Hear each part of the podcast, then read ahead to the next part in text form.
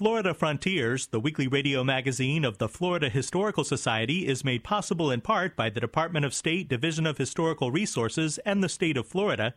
It's also made possible by the Jesse Ball DuPont Fund, the Rossetter House Museum and Gardens in Gallie, and by Florida's Space Coast Office of Tourism, representing destinations from Titusville to Cocoa Beach to Melbourne Beach.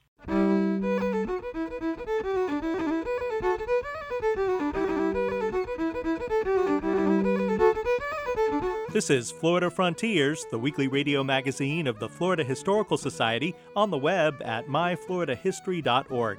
I'm Ben Brotemarkle, and coming up on the program, we'll look at the new public history concentration being offered at Bethune Cookman University in Daytona Beach. My dream job, I plan to be like in the Smithsonian um, Museum in the spring. We went to the Smithsonian Museum, and it was like an awesome experience because it was amazing, all the material culture and things like that. It was awesome. We'll explore the history around the Apalachicola River. It's not the longest river, it's edged out by the St. Johns River on Florida's east coast, but uh, historically it's a very significant watershed. And we'll discuss vanished Sanford. All that ahead on Florida Frontiers. Lift every voice and sing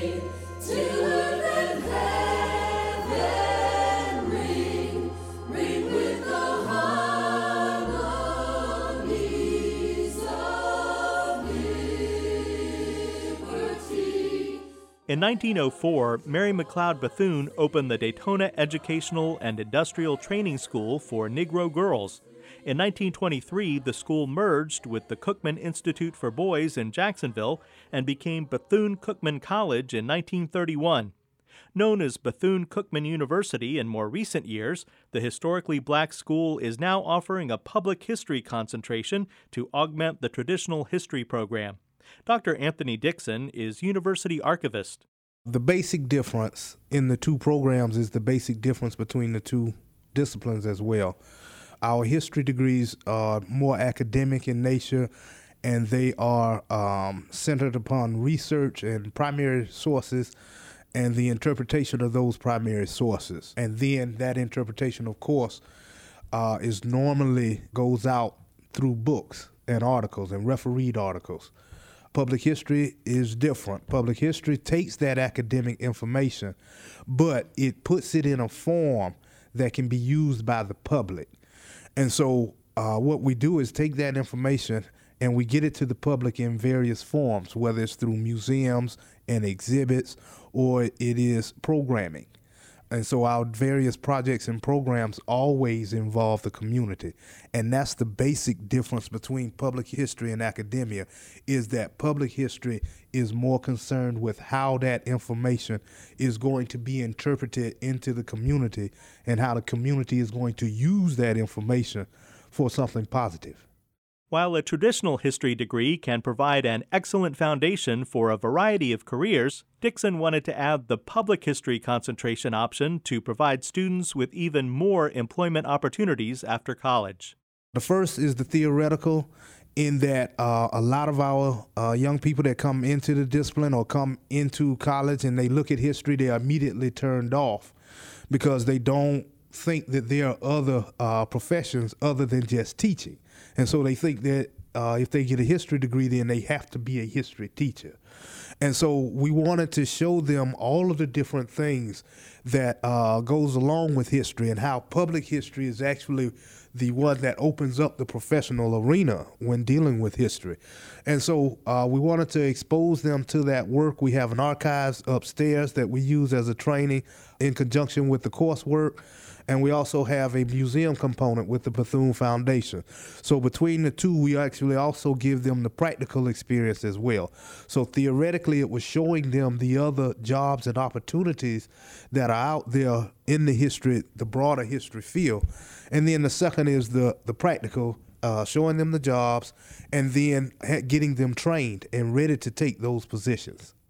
Bethune Cookman University has an illustrious past for history students to explore. Educator and civil rights activist Harry T. Moore, his wife Harriet, and their daughters Peaches and Evangeline all graduated from the college. Writer and anthropologist Zora Neale Hurston ran the drama department for a year. Mary McLeod Bethune was a consultant to President Franklin Delano Roosevelt, and her home is now a museum on the BCU campus. We try to include a practicum in most of our courses. I'll give you two good examples. In our Florida history class, we split it in half. Um, the first half of the course, we lecture. Uh, we go through the general history of Florida. We go all the way through the beginning, all the way up. We usually get to about the 1960s, 1980s, somewhere in there. And then the second half is all about research and writing. And so we we encourage them to find a topic that demands primary sources. And so they have to come into the archives and they have to use the archives and they have to use the databases to the Florida State Library and different places to do this research. So we use uh, that Florida history course to strengthen them on the academia side by writing a solid piece on some aspect of Florida history, but also we give them the practical experience of going through and being able to uh, go into an archives and research for those primary sources. Uh, another class is our public history class. Uh, same setup. Uh, first half of the semester, we go through and we lecture and we go through the book and we uh, do the different theoretical aspects to public history. And then the last eight weeks of the course, they do about four weeks in the archives where they get general archival experience, initial processing. Uh, we don't normally get to cataloging, uh, but there are some instances in which they do a little bit and get exposure to cataloging as well. And then they spend time in the museum and they give tours and they deal uh, with some of the programming that we do as well as a little bit of the administrative work as well. Elijah Basel is a history major from Broward County who will be the first student to graduate from Bethune Cookman University as a history major with a concentration in public history. She started out as a biology major. I ended up switching to history at first, but I had a class with Dr. Dixon, and it was my African American history course. And he found out I was a history major, and he actually asked me, he was you know, gave me some insight on what I could do with history. And as he said earlier, it was, I thought I could just, you know, be a teacher or just be a professor. But he explained the public history program to me, and I was really interested. Um, I never thought of the route of being able to work in a museum or be in charge of preserving, you know, papers of the past from, you know, great leaders who have left a legacy behind. So that's kind of how I got into it. Basel explains that she has had practical experience working in the Mary McLeod Bethune House Museum and the BCU Archive. We've done a museum studies course here, and we were actually able to uh, have an exhibit on display in the house. It's currently there. Um, Dr. Dixon actually he gave us the tools to understand how exactly a museum works, the necessary steps that have to be taken, um, the process. Uh, we have a public history course that I'm currently in, so we're basically learning, like, you know, the foundation of what actually happens when you're working in public history, the different types of, you know, um, museums, exhibits and I also I work here. I intern as well. He's also allowed me to intern, so I work in the archives and I also work in the house. So I'm giving tours. Um, I've actually helped catalog some of the projects here from past presidents as well. Basel believes that her public history training is giving her a lot to offer a museum. I would love to be a curator of a museum and or exhibitionist. Um, the idea of being in charge of how the community or how the public understands history is very exciting to me. I think that more people will be interested, especially me being younger. I understand like what people my age, what gets their attention. So I think I could possibly get a younger crowd involved in history and more museums, especially if it looks interesting as well. Kendrick Roberts is originally from Miami and is also majoring in history at Bethune Cookman University with a concentration in public history. He's participating in an oral history project that is documenting the evolution of the once thriving black business district in Daytona Beach. When I first got to Bethune Cookman, I would walk down uh, Second Avenue. Second Avenue is now Mary McLeod Boulevard, and I would walk down the street and I would notice like it was like a lot of abandoned buildings. Dr. Ford, she asked me would I like to intern uh, this summer. I did the career program, the Center for Undergraduate uh, Research program, and we went over like a lot of oral histories and things like that. And it was like telling the story of Second Avenue and how it was like the center of Black life in Daytona Beach. And um, the oral histories was like amazing because they told the story of the neighborhood before urban renewal came. Roberts has helped to document many changes in Daytona's black business district. The neighborhood has changed a lot. Over there on Second Avenue, we had the Ritz Theater. That was the only black theater here uh, in Daytona Beach. Uh, blacks was not allowed to uh, cross Ridgewood. So the Ritz Theater, it was located over there by Second uh, Avenue. And I have a quote here from uh, Tanya Jenkins uh, from one of the oral, oral, history interviews.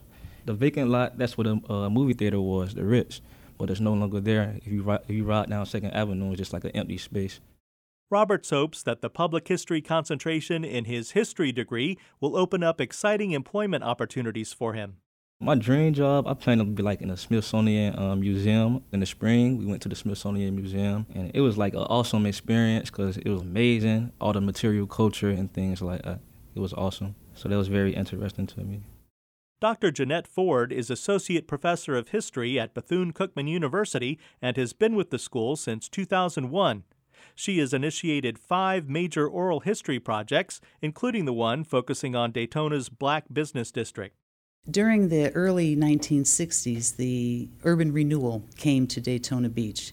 And like other neighborhoods in Florida, Overtown and Progress Village in Tampa and other places, the thriving community somehow just fell apart. And the reason was that when people's homes were substandard, they were offered payment through eminent domain, and their homes were purchased and then usually razed and the people were allowed to live anywhere. And so, according to one of the people who, who was on the committee for this, the idea of having open occupancy meant an end to segregation. And so, despite the claims that never came true, that facet of it was deemed to be appropriate.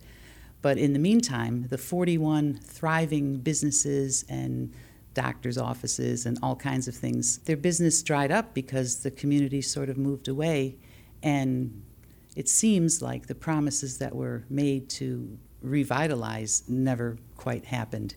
And so, uh, as it is today, you see a lot of vacant property, storefronts that are empty, and so on. Students are involved in the gathering and transcribing of oral histories valuable information is being gathered from people who experienced the civil rights movement firsthand, people who knew Mary McLeod Bethune, and many others. Ford says that the students are also getting practical experience. They learn intergenerational communication. That's pretty key because although many students have good relationships with their elders, sometimes the level of communication is is not the same. You know, their grandparents aren't always on social media, et cetera.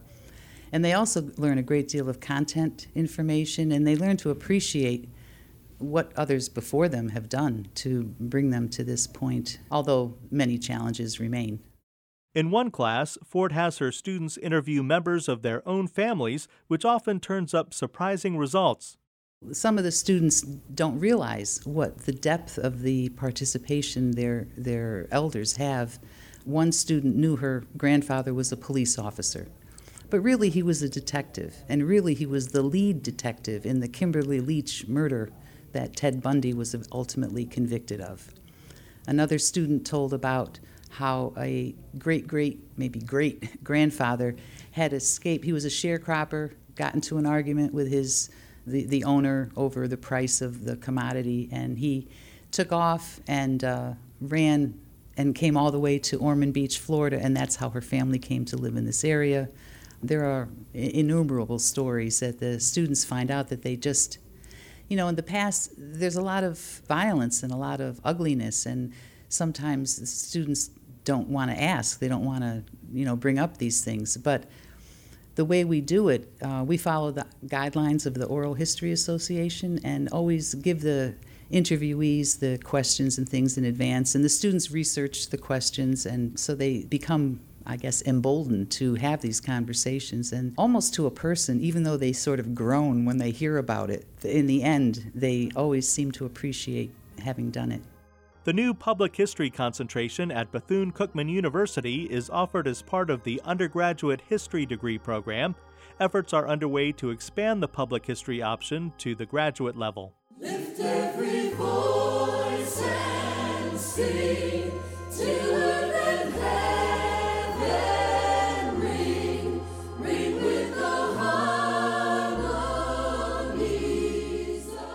This is Florida Frontiers, the weekly radio magazine of the Florida Historical Society. I'm Ben Brotemarkle. Visit us anytime on the web at myfloridahistory.org to discover great books on Florida history and culture, find out about upcoming events, watch our public television series Florida Frontiers, and much more. That's myfloridahistory.org. Be sure to follow us on Facebook as well. Apalachicola letter wine. Apalachicola strong in mind. Apalachicola flowing fine, Lord. Apalachicola doing time. Joining us now is Ben DiBiase, Director of Educational Resources for the Florida Historical Society and archivist at the Library of Florida History in Cocoa. Ben, today we'll be talking about one of Florida's most important waterways. Yeah, that's right, Ben. Today we're looking at the Apalachicola River, which is in the Florida Panhandle in northwest Florida and it's a little under 200 miles within the the uh, boundaries of the state of Florida. It's not the longest river; it's edged out by the St. Johns River on Florida's east coast, but uh, historically, it's a very significant watershed. And going back long before Europeans came to Florida, there's evidence of indigenous groups. The, in fact, the Apalachicola Indians, where the river gets its name, lived along the watershed, and it was an important source of food and transportation. And of course, when Europeans arrived, the early Spanish conquistadors were certainly familiar with the river, but it wasn't until 1763 when the British actually took over, the Apalachicola River became the dividing line. It, it runs fairly north south, so it's a nice nice uh, even divider between what would become East and West Florida. The British came in and they divided the territory into two separate colonies, uh, divided by the Apalachicola River. West Florida stretched all the way to the Mississippi, and of course, East Florida went east to the uh, Atlantic Ocean. And into the 19th century, it became again an important route for early pioneers to transport both people and agricultural products in and out of Florida. But it's important to understand the Apalachicola River is part of a much larger watershed, as part of what they call the ACF the Apalachicola, Chattahoochee, and Flint River watershed. Now, the Chattahoochee and Flint rivers are further north, and at, at their confluence uh, is right at the border with Florida and Georgia, and that's where the Apalachicola River begins. So they come together and they form what we call the Apalachicola River. Uh, but the headwaters stretch all the way up into northeast Georgia at the foothills of the Appalachian Mountains and then flow through the state of Georgia and actually form part of the boundary of the states of Georgia and Alabama and then come together at that confluence right at the border and then flow south again, a little under 200 miles to the uh, to the Gulf of Mexico. But it was very important, as I said, in the 19th century for transporting cotton to the Gulf of Mexico. And remember that in the early part of the 19th century, up through the Civil War, cotton was a very important part of the Southern economy and part of Florida's economy through the territorial period and into the early state period. And the actually the first steamboats on the Apalachicola River were running as early as the 1820s. And prior to that period, they had flatboats that would flow downriver but couldn't get back upriver. So the steamboats supplanted that technology. And then soon after that, in the 1830s, actually the first steam locomotive line was running along the Apalachicola River. That was the Lake Wimico line in the 1830s. It was really kind of the center of Florida's economy in the middle Florida area during the, the beginnings of the, the statehood, late territorial and, and statehood periods. And then towards the latter part of the 19th century and into the 20th century, the uh, logging industry really took over and, and it be- again became a, a, major thoroughfare for uh, logging operations coming out of parts of, of Georgia and, and parts of the uh, northern panhandle region out to the Gulf of Mexico. And then goods could be, of course, transported on larger steamers uh, all over the world.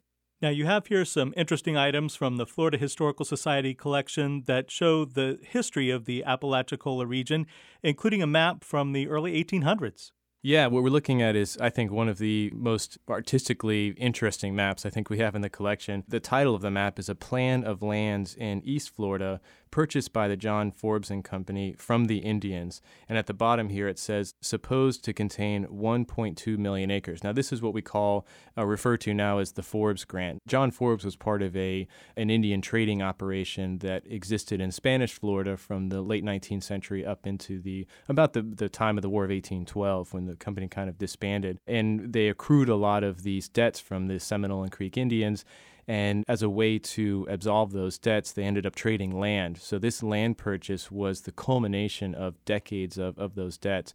And again, it amounts to something like 1.2 million acres. But again, here see prominently in the left side of the map is the Apalachicola River. And this is one of the earliest surveys, one of the most detailed surveys we have of the Apalachicola River. And this was done sometime probably between 1805 and 1810. And again, it was an early survey to legitimize the, the 1.2 million acre land purchase.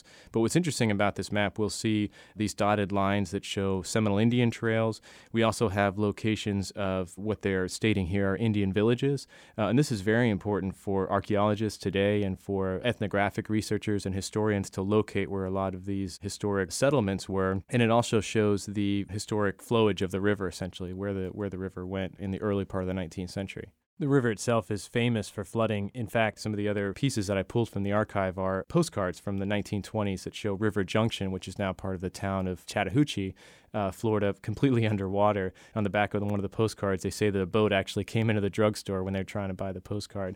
But that floodplain area, even though it was an annoyance for early settlers who set up their towns on the banks of the river, it's again very important for the biodiversity of the region.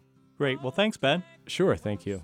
Ben DiBiase is Director of Educational Resources for the Florida Historical Society and archivist at the Library of Florida History in Cocoa. Apalachicola, let her wine. Apalachicola, strong in mind. Apalachicola, flowing fine, Lord. Apalachicola, doing time. This is Florida Frontiers. Many historic towns are being surrounded by urban sprawl. Holly Baker is a public historian with the University of Central Florida and has this look at vanished Sanford. The city of Sanford, Florida, near Orlando, has more than 20 buildings listed in the National Register of Historic Places. Most of the structures in historic Sanford were built between the late 1800s and the early 1920s. While many of the historic buildings in Sanford still remain, Others have been lost to demolition, fire, and collapse. To raise awareness about the importance of protecting historic buildings, Historic Preservation Officer Christine Dalton and Eddie Browder, landscape architect and project manager in Orlando, recently presented a program called Vanished Sanford for the Sanford Historical Society. During the event, they invited community members to share their memories of historic buildings in Sanford that no longer exist. The idea is when people see the buildings that we've lost, it raises awareness to preserve what we still have we invited people to share their stories of the buildings. And that participation is important because I could stand up at a podium and talk to people about these buildings all day long, but without the memories and the stories associated to the buildings, they're just bricks and mortar. So with Vanished Sanford, inviting people from the community to talk about their memories of these buildings that are no longer here is really why those buildings were special. Christine Dalton talked with us about some of the structures that were discussed at the Vanished Sanford event, including the Sanford Bandshell, a popular civic space that was built in 1927 and was removed in the 1970s. The bandshell was actually pretty important because it was part of a waterfront redevelopment project when our city was transitioning from being an industrial waterfront to a real kind of pleasure waterfront. So the bandshell was part of this beautification project of all of Seminole Boulevard. It created this civic public space for people to come and gather and enjoy the sunsets and enjoy a show or performance. Some of the people that shared their memories at the Vanished Sanford event talked about how, you know, they would take class photos there or the majorettes would take their photos every year there. And it was the importance of the bandshell is that it was this piece of architecture that really highlighted the transition of our waterfront from an industrial to a more scenic tourism focused waterfront. The bandshell served an important role as being a civic space for the community. So the events that were held out on the park over there where the bandshell was. And, you know, the sunsets and all of that happened at the bandshell, the civic space that that bandshell created. You know, it was just truly became in our city, in our downtown, that was a gathering place. At the Vanish Sanford event, the members of the audience also recalled the old Sanford City Hall, constructed in 1924. The city administration building and our old police station were situated right about where our city hall parking lot is now. And those two buildings were designed in the 1920s by master architect Elton Moughton, who designed many of the landmark buildings in Sanford. The stories around the old city hall were that it was so termite infested and so structurally unsound that it had to be demolished and there was no other choice. Now, this was in a time period where it was the 1970s and the historic buildings were not really too highly revered. It was all about going modern, and uh, that was the reason that was given for tearing down City Hall. Well, locals can tell you that they observed the demolition of City Hall and that the building was hit with a wrecking ball for two days before the first wall came down. That building had pecky cypress throughout the building. It had very heavy heart pine beams. There was a lot of really fine architectural detailing in that building that we lost when it was demolished. Some of the attendees at the Vanished Sanford event fondly recalled attending high school dances on the second floor of the City Hall building in the 1940s and 1950s. That building also was a very special civic space because the upstairs served as the auditorium for the council meetings and any of the important public business of the city but the chairs were actually foldable and you can move them out of the space so it doubled as a ballroom. So the students from the high school would have dances up on the second floor of City Hall. The high school students dubbed it the celery crate because Sanford has such a rich history of the celery farms. So that room upstairs was actually the celery crate and that's where they had their dances. Some Sanford residents at the Vanished Sanford event shared their memories of Seminole High School another building designed by distinguished architect Elton Moughton that was located at 1700 South French Avenue. Christine Dalton. You know, with the school buildings especially, these were places that people grew up. That's where their ideas were formed. That's where, you know, they just grew as people. And so going to those schools every day and walking those same halls, and the architecture was absolutely beautiful of Seminole High School, the original Seminole High School, also constructed in the 1920s. But I think the audience, too, that we had that day were people who went to that school shortly before it was demolished. So I think there was also, you know, this kind of nostalgia of we were the last people who were lucky enough to experience going to school in the school building. And the shift to the modern day school building standards were, were so distinctly different than those old school buildings that I think that kind of furthers the nostalgia. We were the last people who went through our education in a school building like this as opposed to what we now have, the modern day classroom. The nostalgia expressed for the vanished buildings of Sanford also brings attention to the importance of preserving existing historic structures so that communities can continue making memories in them for generations to come. For Florida Frontiers, I am Holly Baker, radio and podcast producer with the Public History Program at the University of Central Florida. You've been listening to Florida Frontiers, the weekly radio magazine of the Florida Historical Society. Please join us right here again next week Visit us anytime on the web at myfloridahistory.org and on Facebook.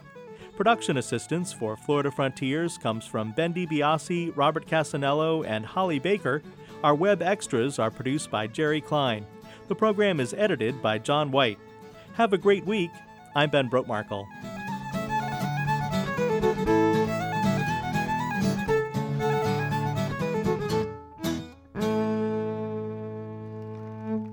Florida Frontiers, the weekly radio magazine of the Florida Historical Society, is made possible in part by the Department of State Division of Historical Resources and the state of Florida. It's also made possible by the Jesse Ball DuPont Fund, the Rossetter House Museum and Gardens in Gallie, and by Florida's Space Coast Office of Tourism, representing destinations from Titusville to Cocoa Beach to Melbourne Beach.